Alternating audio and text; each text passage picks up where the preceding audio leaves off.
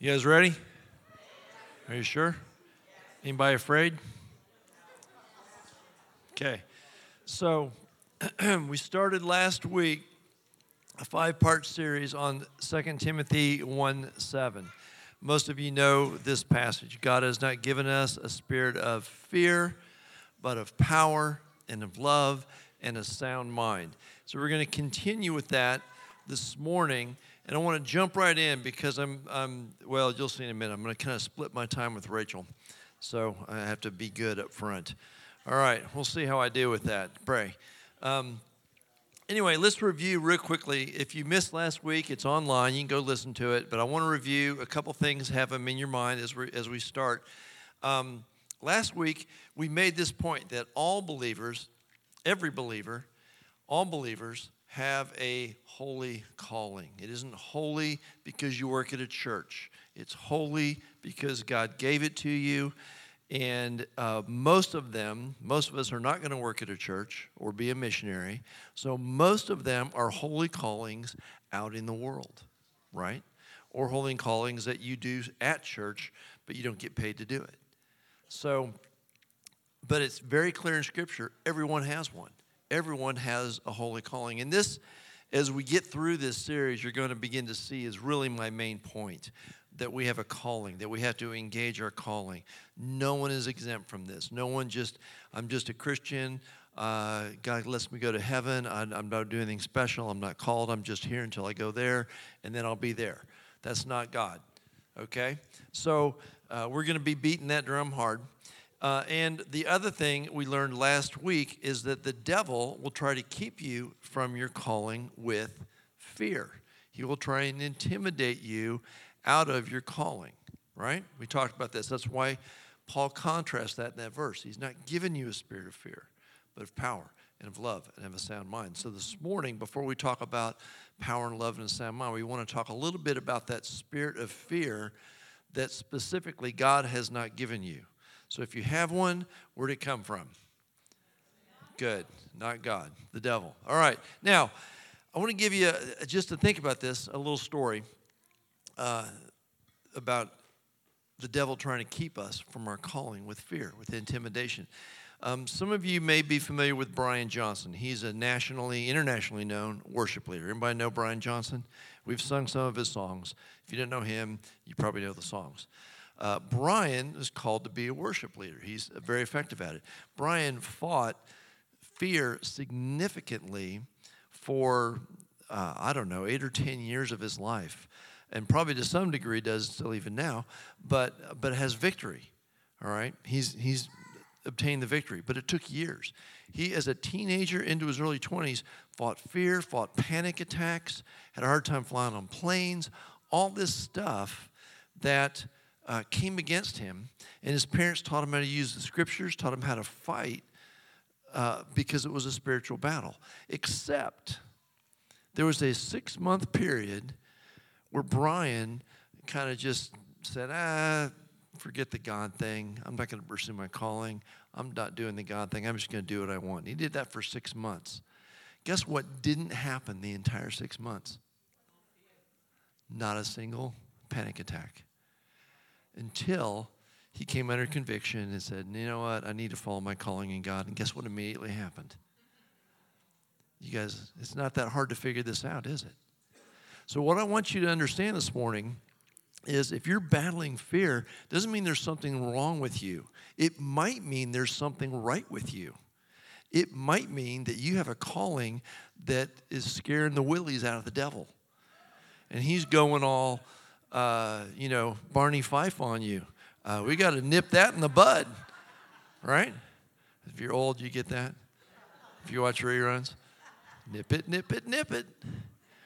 Can't let that calling start taking hold. We're going to have to attack with the spirit of fear. Get on it, Ange. Let's go, right? And so that's what was going on. So I want you to understand uh, this is real. Uh, the kingdom of darkness is the, the currency of the kingdom of darkness is fear, just like the currency of the kingdom of God is love. That's why we read last week in 1 John 4 perfect love casts out fear. That's why those are contrast, because uh, Jesus works to motivate us through love. Satan's only real tool is fear. And that's what he uses. I think that's how the kingdom of dark. I think little devils are afraid of bigger devils, and they make them, you know, they just bully them around, right? So, what you need to know is fear. If it's the basis of the kingdom of darkness, fear is going to increase as darkness increases, and we know in the last days that darkness will increase, right? Uh, Isaiah 60. Uh, the earth will be covered in darkness, but the glory of the Lord will rise upon you. So, if darkness is going to increase in the last days, fear is going to increase in the last days. And we see that, don't we? Uh, just watch the news tonight, and it'll give you half a dozen things you need to be afraid of, right? Uh, which is how they make money. So, if fear increases as darkness increases, yet God in John 14 told us very clearly do not be afraid. He said, Don't be afraid. My peace I've given you, not as the world gives peace. This is different than the way the world gives peace. I'm giving you my peace. Don't be afraid. In the context of talking about the end times and how fear is going to increase, he tells us, don't be afraid. All right, so how do we do that? How do we not be afraid when fear is increasing in the earth? That's a good question. Glad you asked. All right. We'll talk about that. And what I want to do briefly I just want to tell you a familiar story, uh, Old Testament story. Remember Elijah on Mount Carmel? It's pretty wild. There's lots of fire and dancing and, and uh, mocking and cool things. I like a good mock now and then when you're, when you're mocking the, uh, you know, the worshipers of Baal. Um, anyway, in 1 Kings 18 and 19, I'm not going to go read them. We'll look at a couple verses, but I, I want to encourage you, go read these passages uh, maybe this week while this is fresh in your memory. But in 1 Kings 18 and 19, we see Elijah and Elijah's pit against uh, Jezebel and Ahab. Now, Ahab is the king of Israel at that time, but Jezebel's in charge. Let the reader understand. Uh, got it? I mean, she is flat in charge. And uh, prophets are being killed, the people of God are being hunted down. They've been looking for Elijah for a long time because he had the power to say whether it will rain or not. And for three and a half years, it hasn't rained. And so finally, he's going to put an end to all this. He calls everybody to Mount Carmel. You guys remember the story. Uh, and all the, the worshipers of Baal and Ashtaroth come to Mount Carmel, and he says, You guys build an altar, I'll build an altar uh, you'll dance and cut yourself and, and see if God will answer, your God's will answer with fire. I'll mock you a little bit, and then I'll pour water on my altar. And what happens? Fire comes down from heaven and consumes his offering. And he tells the people, Why are you halted between two opinions? If God's God, serve him. If those guys God's God, serve him. And when he calls down fire from heaven, everybody gets saved. They go, The Lord, He is God. And He says, Great, that's awesome. I'm glad you've had that revelation. Now, what we need to do is kill all these false prophets. So, in one day, 850 false prophets of Baal and Ashtaroth are wiped out, right? Then he says, By the way, it hasn't rained for three and a half years. I'm going to pray. It's going to rain. He says to King Ahab, You need to get in your chariot and go back to Jezreel, which is about 20 miles away from Mount Carmel, because it's fixing to rain and he prays. And then it says that as the rain began to form out over the ocean, he got up and ran. I don't know why, but he ran back to Jezreel, beat the chariot. Still, to this day, the world record for the 20 mile run. That's awesome. That is a good day, right? Now, he ends his day. Jezebel threatens his life and he ends that day. Imagine you had a day like that. What'd you do today? Well, I called down fire from heaven. I took care of 850 prophets of Baal and. I set the world record for the 20 mile run. Uh, I think that's it. Oh, and I made it rain when it hadn't rained for three and a half years. He ends his day in flat out suicidal depression. If we were saying the things he was saying, they'd Baker act you, put you in circles of care, and give you drugs. Hands down. Serious. He is in suicidal depression after a day like that. Think about that. What causes that? That's a pretty hard crash, right? Let's read what he says. He says in 1 Kings 19:4, and he prayed that he might die. and said, It is enough. Now, Lord, take my life. I am no better than my father's. After a day like that, he feels like a complete failure. Remember, we talked last week about fear of failure? Imagine having a day like that and ending it feeling like a failure. Why does he feel like a failure? I suspect because even though all those things were accomplished, the witch who was in charge, who started all that, is still in charge. And now she wants to kill him. After all that, God, the same evil lady is still in charge, and she's going to kill me. I didn't accomplish a thing. I'm no better than my fathers. Take my life. I have had enough. Anybody ever, now maybe not that extreme, but anybody relate? You kind of felt that way. Felt like a failure.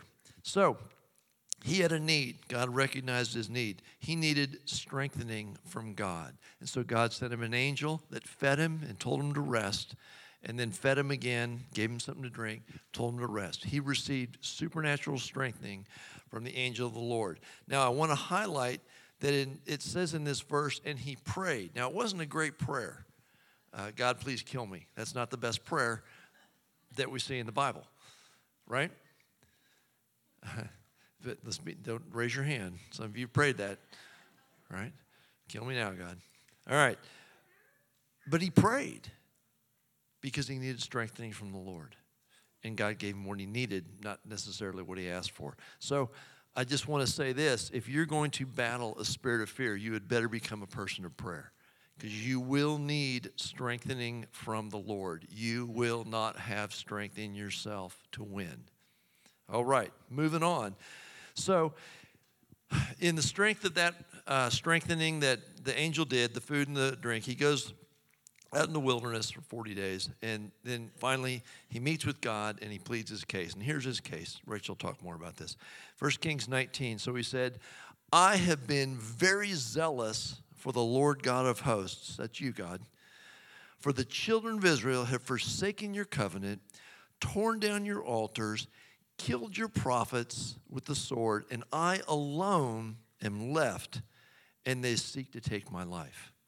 I would suggest to you that he feels abandoned at this point. He spent three and a half years, just him in a brook and some ravens bringing him food. He thinks he's the only one that all the other prophets of God have been wiped out. And I don't think he just thinks he's abandoned by Israel. I think he's kind of blaming God a little. Uh, God, we, I did the whole Mount Carmel thing, and Jezebel's still going to kill me. What's the deal, God? You did not come through. Now, the fire from heaven was good. The prophets of Baal, dead, awesome. Uh, that was a cool 20 mile run. I like the rain. Jezebel's still in charge. Right? He feels abandoned. So he needs something. He needs two things, actually. And I want you to look at God's answer. Um, and we're going to look at what God doesn't do because this is important. So the, I'm going to look at the second thing first. Uh, one of the needs he had was truth from God. God says, By the way, I have reserved a remnant, 7,000, who have not bowed their knee to Baal. You can read about this. I'm not reading it all for you. You can go look it up in those chapters. Um, but I've reserved a remnant. You're not alone. That was a lie that the devil told you, and you need to quit believing that lie. I got others. I got a remnant. I've always got a remnant. I will always have a remnant. Every time you feel like the church, you know, stinks and nothing's getting done, uh, and our nation's going to hell in a handbasket and blah, blah, blah, God will go, Yeah, but I got a remnant. And I don't need a lot. I don't need a lot of people. I, you should see what I can do with 12 right? So, if you're going to battle fear, the devil is a liar and he's going to lie to you, and you're going to need God's help identifying those lies and breaking the power of those lies because there is power in those lies. And so, uh, first, he breaks the power of that lie. He says, The truth is, you're not alone. But the second thing that he does is what I find the most interesting. He does not critique his performance. He doesn't talk about the past day. He doesn't talk about Jezebel. He comes and he goes, Elijah says, uh, I've been very zealous for you, and they've killed everybody. I alone am left. They want to kill me also. And he goes, and God's answer is, I've got something for you to do. Did you catch that? I've got something for you to do. I got three people you need to anoint. You need to anoint Elisha and Hazael and Jehu. Get to work. He re engages his calling. I'm telling you guys, it is so about our calling, about the thing God has designed us to do. He doesn't even commiserate with them. He doesn't go, well, here's what you did right, here's what you did wrong. Hey, let me let me just it speaks some encouragement to you while you're feeling a little abandoned here. He doesn't do any of that. He just goes, let me give you something to do. Let me focus you back on your calling. Let me get you back engaged with your calling. We got to pay attention to that. That's significant. Because the thing is, God has a generational perspective. And last week we talked about the difference between being partnered with God and performing for God. If you're performing for God and you're evaluating your calling based on results, you may determine that you're a failure because God is working in generations and you may not live to see your success. Elijah didn't. Watch this.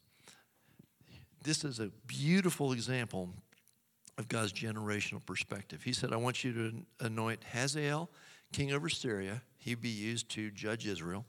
I want you to anoint Jehu, king over Israel. And I want you to anoint Elisha as your replacement. Now, Elijah only did one of those things. He anointed Elijah, Elisha. That's all he got done. Elisha anointed Hazael. Elisha's servant who was also a prophet in the school of prophets, he sent his servant to anoint, um, who did I miss? Jehu, yeah. Right? So Elijah didn't even physically do all this, it got passed down to the generations. It's as if God is saying, hey, Elijah, I know you feel like a failure because Jezebel is still on the throne, but I'm telling you, if you'll anoint Hazael and Jehu and Elisha, they will completely break Jezebel's influence over Israel. Elijah, your influence over Israel will last past your life. Ahab and Jezebel's influence will be utterly destroyed if you'll just do your calling and anoint these three guys. Did you catch that? You see God's perspective? And so we got to get how much it's about our calling. I have experienced this. Last week we talked about Philippians 3. I said, I want a church full of Philippians 3 people that are saying, I forget what's behind and I press forward towards the goal of the prize of high calling of God in Christ Jesus. I just keep forgetting what's behind me and press towards my calling. God does this with me all the time when I make a mistake or I think I do something wrong or I, have I've erred and needed to repent and all those things. I'll go and I'll start with the repentance and all that. And God immediately, well, I'm, I still want to, you know, I want to let's talk about what I did wrong and what I need to do different. And how can I do it? And God very quickly will go, no, no, let's talk about the future. Yeah, you're forgiven. Let's go. And they'll start talking to me about, I want you to teach about this, or I want you to do this, or and He does this with me all the time. Does He do that with you guys? You ever had that happen? Where you're trying to kind of wallow in self pity a little bit. And he goes, No, let's move on. Let's get back to your calling. He just does that. And so it's so important that if we're going to fight a spirit of fear, which is trying to keep us from our calling, that we allow God to continually re engage us in our calling. So anoint Hazael, anoint Jehu, anoint Elisha. This good? Getting it? All right, so let's jump ahead. Just let's look at Jehu because Jehu does most of this. He does say that uh, basically they're going to kill everyone. Uh, but Jehu does the, the, lion's share of the killing on this, and so he's more fun to read about uh, for right now. So it, you can read about that in 2 Kings chapters 9 and 10. It's in your notes. I would again encourage you this week go read about Jehu because I want you to you know think about getting a little bit of a Jehu attitude going on. So uh, what you're going to read in those chapters is that Jehu kills the king of Israel, then he kills the king of Judah, and then I think he kills all of the king of Judah's brothers. And then he kills Jezebel. We'll talk about that in a minute. That's dramatic and fun. Uh, remember the one who was going to kill Elijah? Elijah's ministry assignment killed Jezebel. You getting this? Then he kills, Ahab's already dead. He kills Ahab's 70 sons and his entire remaining family. There's no one left of the clan of Ahab. He's wiped them out. And then for fun, he invites all the Baal worshipers in the kingdom to a big Baal worship service. And they're very excited. And they get the biggest auditorium in town. And he puts his guards around on the outside of the auditorium. And he gets all the Baal worshipers in there and he goes, You guys go in and kill them all. And he wipes out all the Baal worshipers. This was Jehu's ministry. It's pretty good. It's a holy calling. Elijah's influence remains, Jehu's influence remains. Uh, Jezebel's influence has just been wiped out. So Elijah wasn't so much of a failure after all. Now, I love this passage in 2 Kings chapter 10, verse 16. Uh, we see Elijah, I'm sorry, we see Jehu, and Jehu's, uh, he, apparently he drives a, a chariot in kind of a crazy way because they talk about you know drive like Jehu's.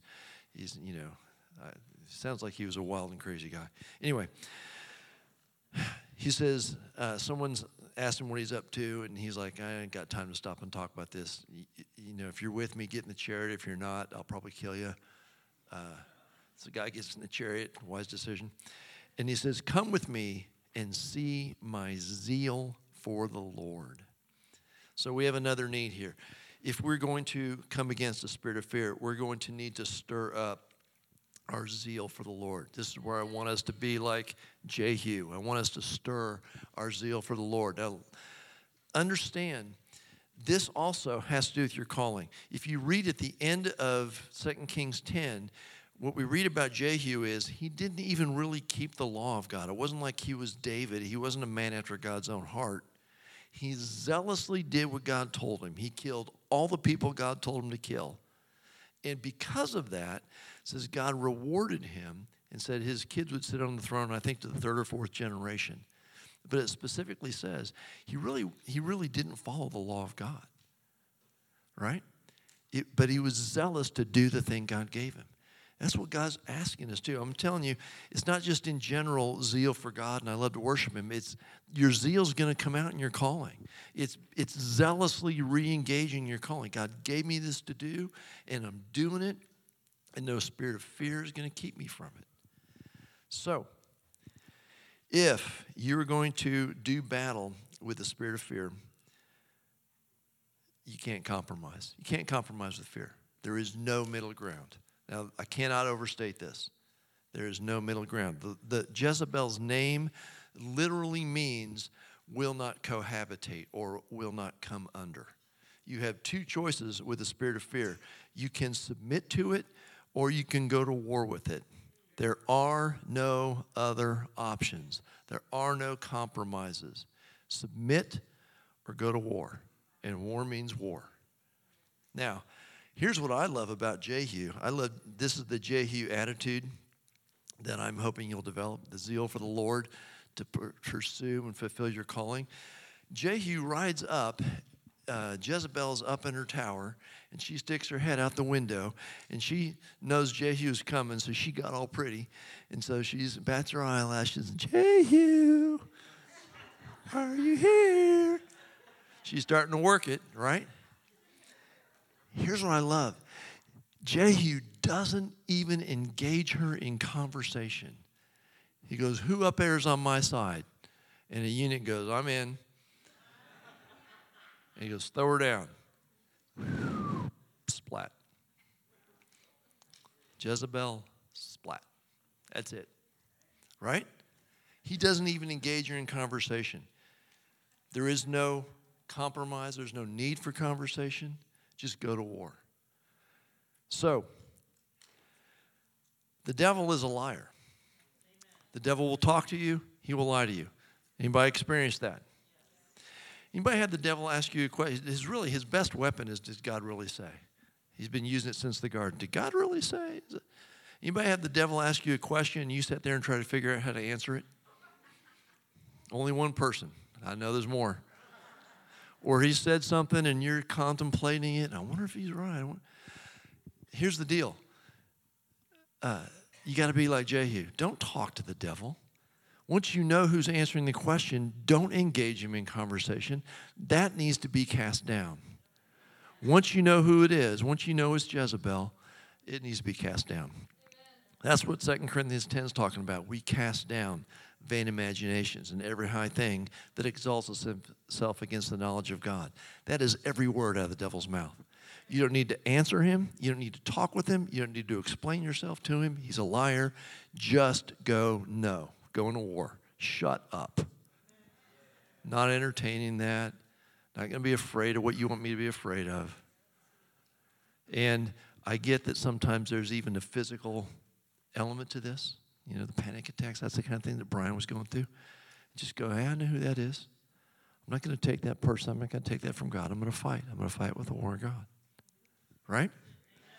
Okay, so I'm going to give the second half of this to Rachel because uh, Rachel has uh, both uh, fought this battle and won this battle a lot.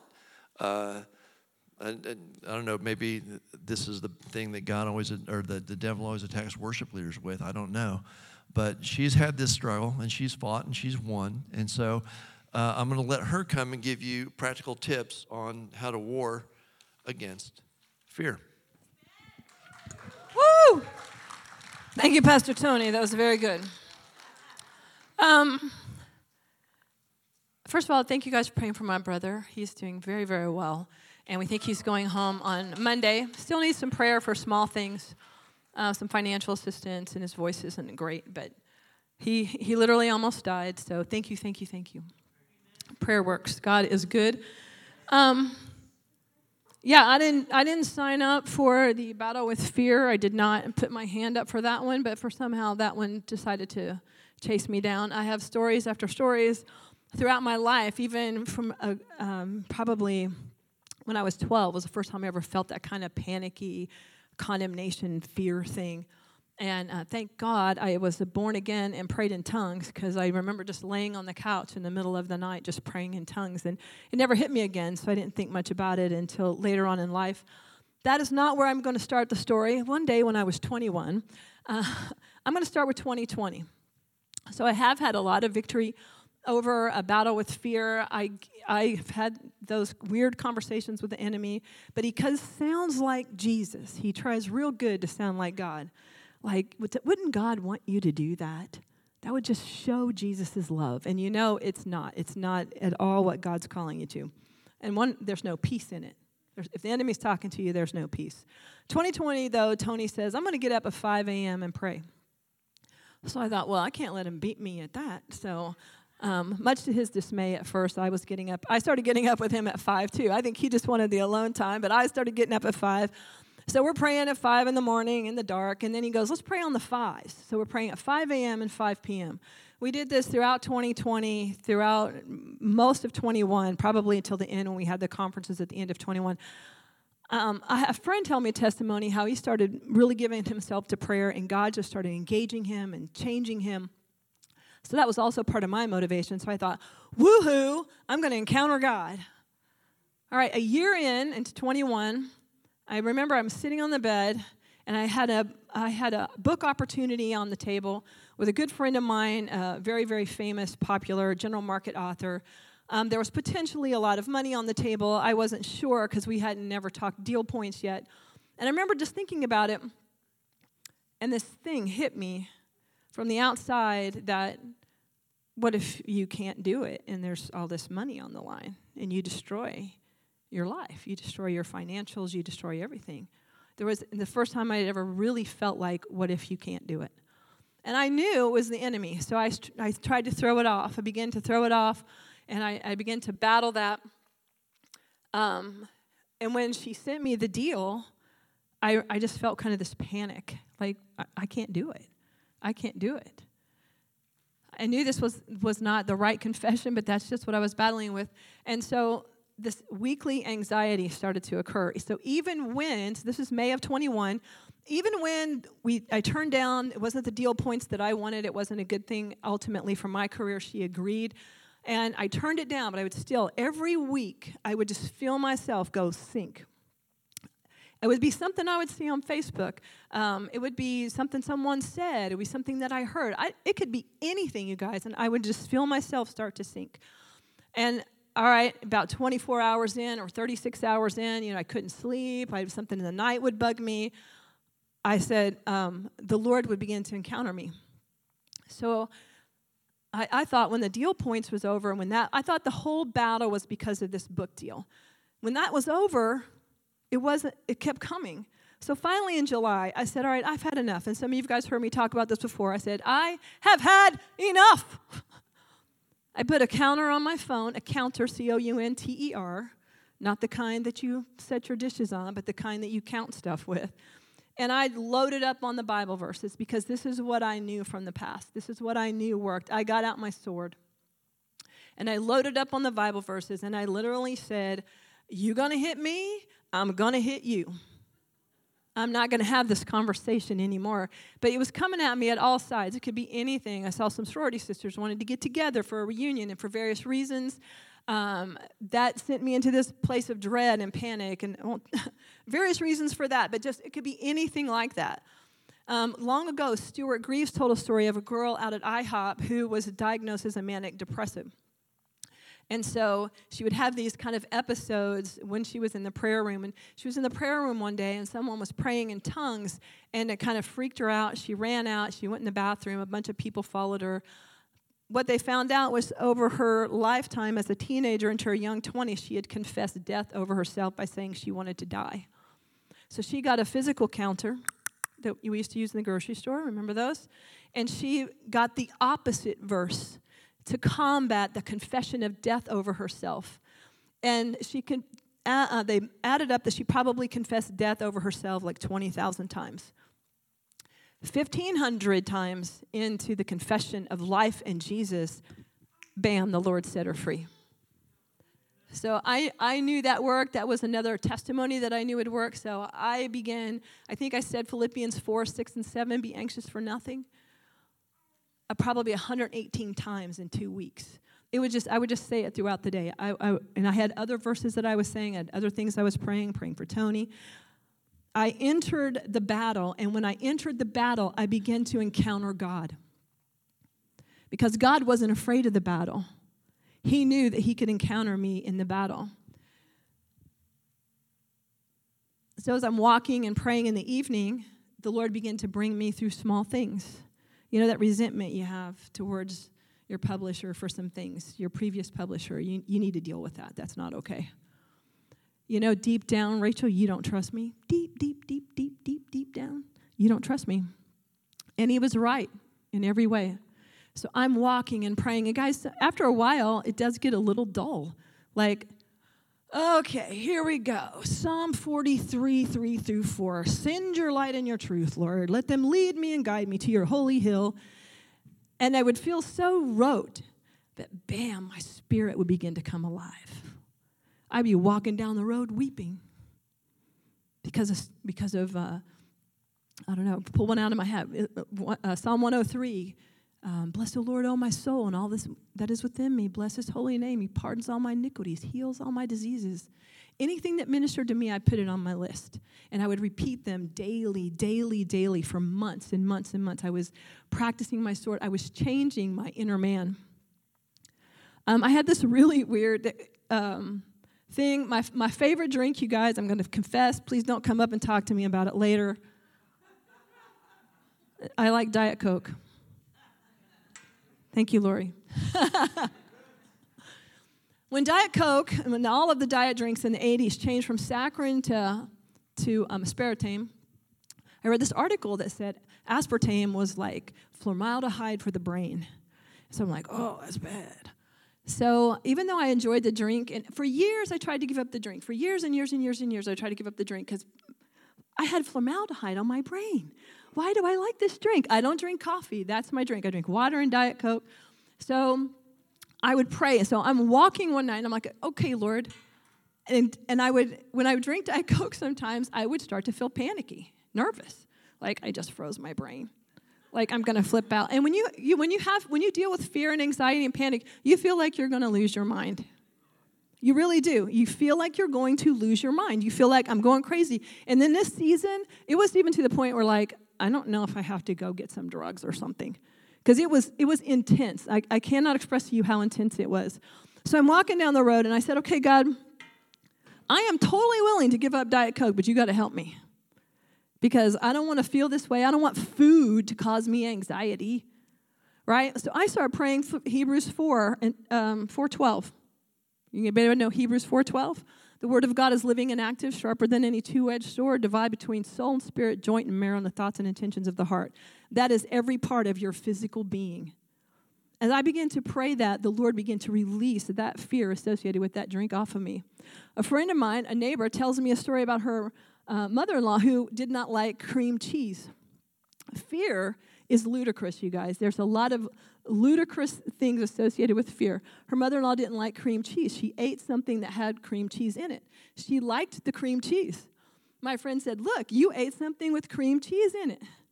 She panicked and almost had to take a Xanax. And I thought, Rachel, that's you. You're being ridiculous because I believed a lie. I associated myself with something. We can talk about the value of health and not drinking Diet Coke for other reasons, but me having a panic attack or feeling panicky or nervous or condemned, that condemnation that comes with fear, that's not God. That's not part of it. Condemnation doesn't make us change, conviction makes us change. So, the first practical tip that I want to give you guys is to cling to Him. Cling to his word. It does work. I've heard people say, well, what do you do when prayer and the word don't work? I think you go back to, you're not doing it right. You go back to prayer and the word. It is the thing that works. It is the thing that is living and active and sharper than any two edged sword in you. You got an emotional problem, go to the word. You got a physical problem, go to the word. You got a heart problem, go to the word. You got a mouth problem, go to the word. It is in the word. I'm telling you, it is in the word. So Tony mentioned the thing about Elijah. And he said he was the only one left because fear caused Elijah to have a wrong view of God.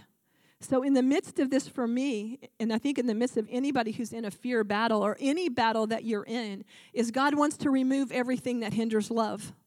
And I love the song that we sing, the chorus that Jeremiah made up years ago. I want to be free from everything that keeps me from loving you. And somewhere along the line, I'd prayed that prayer enough times, God says, 2021, we're going to get at that because you have a wrong view of God. You begin to think things that the enemy is whispering could be God because they just sound like something God might want you to do because it sounds painful or you don't want to do it or it's you know it's not you're not gifted in it but I guess he's calling me. In Romans 11:3 Paul writes that when Elijah said that he was the only one left, he actually interceded against Israel. He interceded against Israel in that prayer on your paper because he said he was the only one left. Fear causes us to not be in alignment with God. So that's why we have to confront fear. So the first practical thing is lean into him. You will feel dull and bored, but stick with it. Set your prayer time, set your alarm clock. When can you get alone with God? If you struggle in that, there's all kinds of download the YouVersion app. They have devotionals, they have daily reading, we have prayer meetings here, we have worship nights here. Get where you can begin to build your prayer language because you don't have it. You don't sometimes we don't have it yet. We're used to praying, you know, for our family and friends, but that prayer language we need to dialogue with God, we don't have it. So when you pray with others, turn IHOP on. Learn how to pray the word. Learn how to bring the, the very Bible, the words you're reading in the Bible in the morning, turn them into your prayer language. Get them in you. You got to eat the word. You got to do like Jeremiah, eat the scroll.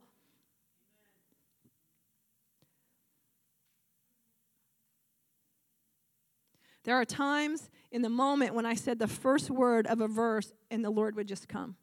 He began to change my emotional DNA. I would sit down to pray and I would just go, hey, Jesus, boom, he would come.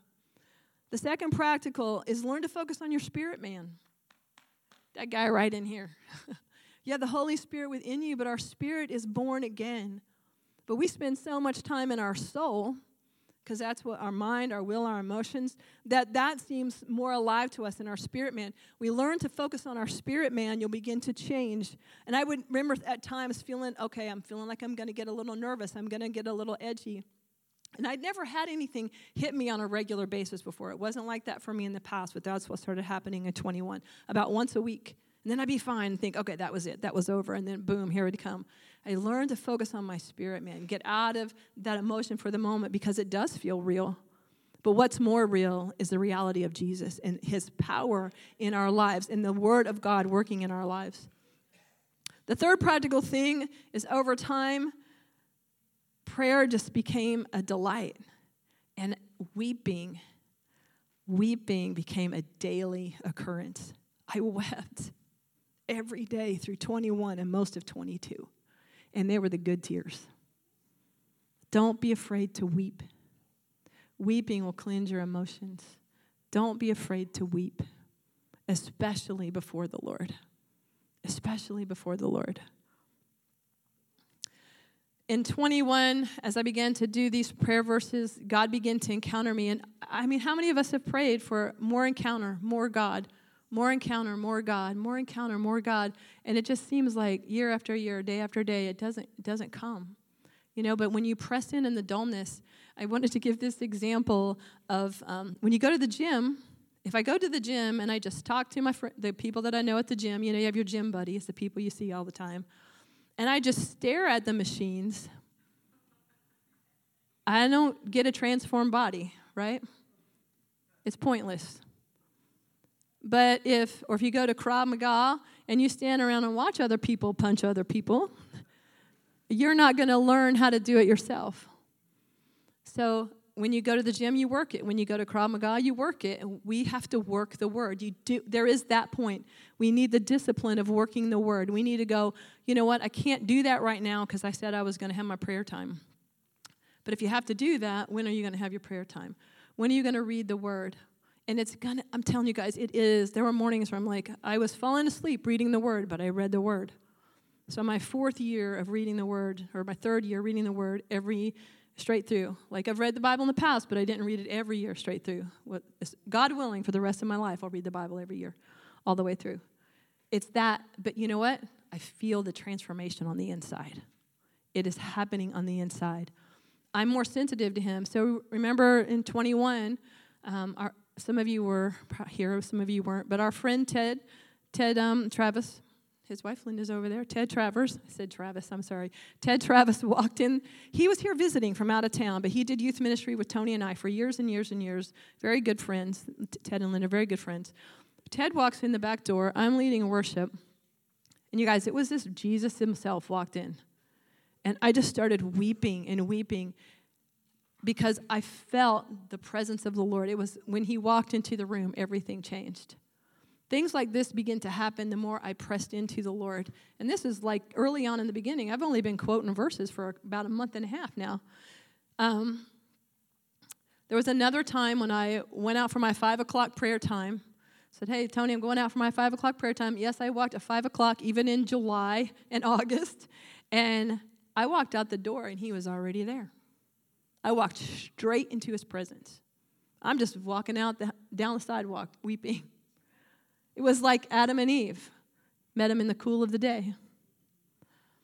Uh, one time I, I, walked into our bedroom, and there kind of was evening, and the light was coming through the doors of the bedroom. He was already there. I just fell on the floor and wept. One day I was here praying on Tuesday morning. I encourage everyone to come pray if you can on Tuesday morning, 7 o'clock. And um, I'd gone to the ladies' room, and I thought, you know, I'm going to go sit in the sanctuary for a bit. Walk through those doors. He was already here. As if he knew what I was going to do before I did it. And, he, and I just felt the Lord turn to me and say, We spent a lot of time in this room, haven't we? I've been here 36 years. And I hit the floor right there and wept. And he talked to me about uh, the book that I was finishing at the time best summer of our lives. Uh, he talked to me about the character, one of the characters named Summer, but it applied to me in the sense that The character Summer had a goal. She wanted to be a country music star, and she spent 20 years trying to achieve it, but she never did. But the Lord had called her 20 years before. She just didn't understand his calling. And he said to me about her, it's just weird, God talking about fictional characters, but if I'm in him and my characters are in me, then my characters are in him. And he said, um, she was always going to be, there's always going to be a wilderness experience. It's just with me or without me. And I understood because in the story, she comes back around to that same dry place, and there he is waiting for her. And I understood for me that, Rachel, there was always going to be this journey, but you're going to do it with me or without me. You chose it to do it with me. If I hadn't walked this fear journey with him, I don't know where I'd be today. I honestly do not know where I'd be. But he was already here. He's so willing. He wants to meet with us, you guys. He wants to meet with you. And fear is the thing that hinders love. Wrong belief about him hinders love. The fourth practical is ask for a divine exchange. I began to ask the Lord for every moment of anxiety and dread, every moment that I was awake in the night, battling something that I knew was stupid, that I knew wasn't right, that I didn't want to be there. I want to encounter you. I want you times 10. I want love times 10. I want joy times 10. And you know, the fruit of the Spirit are all supernatural fruits. You can have a kindness cup and a kindness t shirt and say, choose joy, choose kindness all day long, and you can have moments of it, but you're never going to have it at any depth or any reality that you can communicate to anybody else without the supernatural presence of the Holy Spirit. Eat the fruit of the Spirit. He brought you to the banqueting table, Song of Solomon 2 4, and his banner over you is love. And I began to pray that verse, and I said, I want to eat at your banqueting table. What's on the table? And he said, The fruit of the Spirit. That's what's going to change you. That's what's going to overcome fear. The more of Him that you have, I begin to ask, I want more Holy Spirit. In Luke, He says, How much more of the Holy Spirit will I give to those who ask? It's not, what I have now is not enough. It's not enough. I want more. I got probably 30 years, hopefully 30 good years left on this earth. I'm leaving it all on the field. My one magnificent obsession from this time forth is Him. I don't want anything else. I want Him. I don't have to achieve anything else.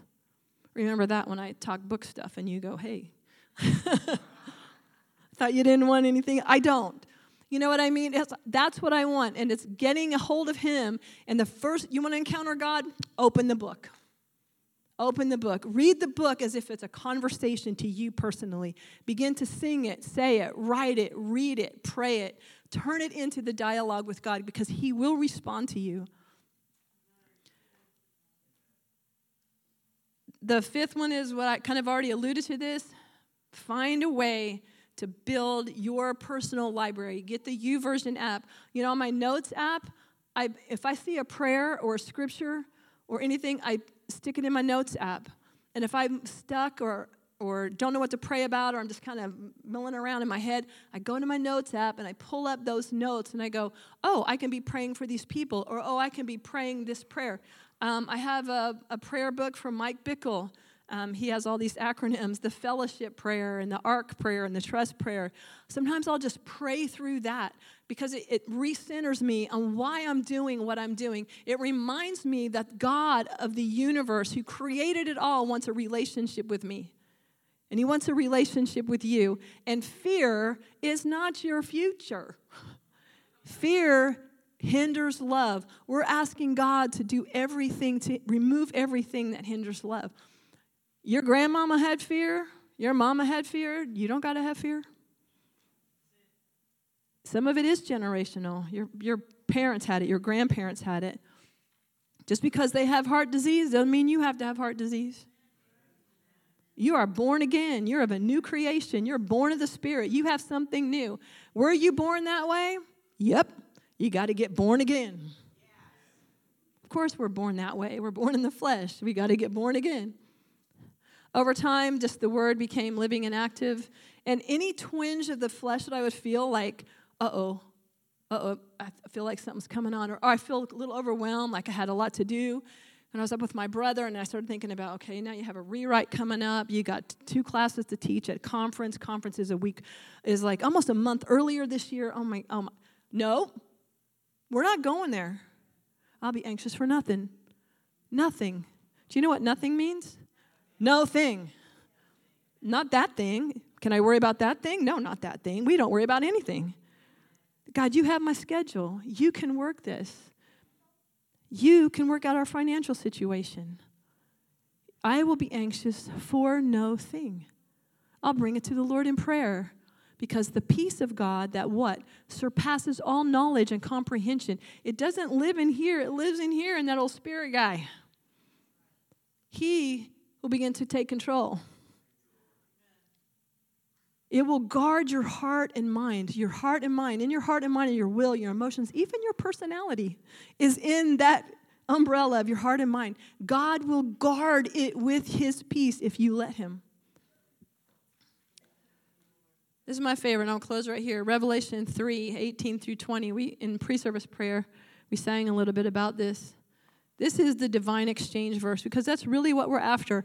God, I give you all my fears, all my lust, everything that I have going on, whatever it is greed, envy, the seven deadlies, anger, jealousy, whatever I give that to you for what you have, that divine exchange.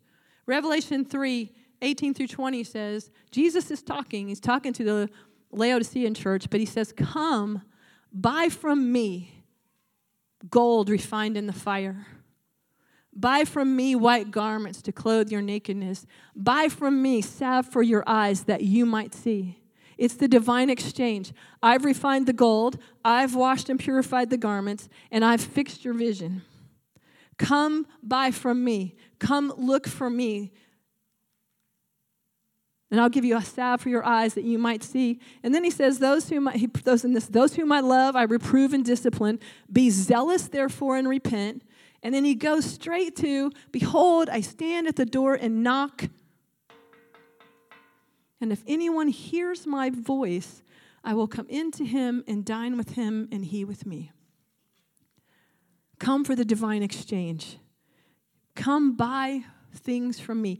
Get from me. And guess what? We're going to go to dinner. And I'll eat your bologna sandwich and I'll let you have my steak. That's how good he is. And then he says, To him who overcomes. Guys, we have to overcome fear. We don't, you can overcome it. I'm here to tell you, you can overcome it. But to him who overcomes, I will grant to sit with me on my throne. Amen.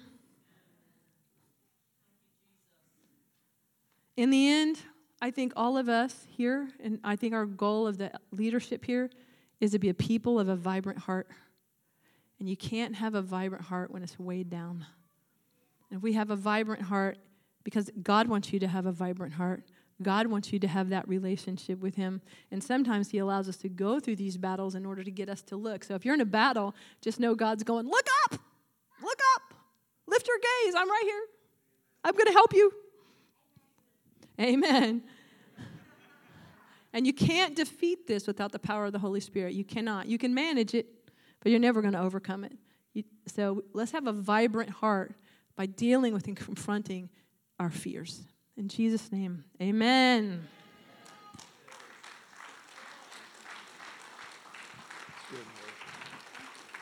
Uh, let's have the worship team up. We're we're uh, well, we're about out of time. But we had time to worship because, you know, Jesus has more time. He'll give you extra time. He, he made time, He's got all He needs. Um, here's what I want to do. And uh, we're going to go back into worship, and you're basically free to go when you're done. We're not going to have a dismissal. Just we're going to worship for a few minutes, a song or two. When you are ready, go to lunch. It's all good. Uh, but uh, now, the sort of no brainer thing to do at this point would be to we're going to pray for people who struggle with fear. We're going to break fear and all that. But that's not what we're going to do because God said, and I really think God said this. God told me, I, uh, now, I'll, I'll, here, I'll do the teaching part first. Um, you know, the Bible says that we're more than conquerors in Christ Jesus. Does Jesus have a problem with fear? No. Did Jesus already win that battle? Yes. Did he win that battle for us? Yes. So the battle's been won. We just have to enforce it. So, uh, that being said, uh, what I felt like God said at the end of the service is, He says, I want you to celebrate the victory over fear that I have given you. And He just wants us to enter into celebration that we are free from fear, that He has given us victory. Does this make sense to you? So uh, let's stand. We're going to worship. We're going to celebrate that this fear that is going to increase in the earth, that God says that men's hearts will fail them for fear in the last days. We are free of that. We are free of that. Jesus has made us free of that. And so I just want you to enter into that celebration. When you're done celebrating, go to lunch. Amen.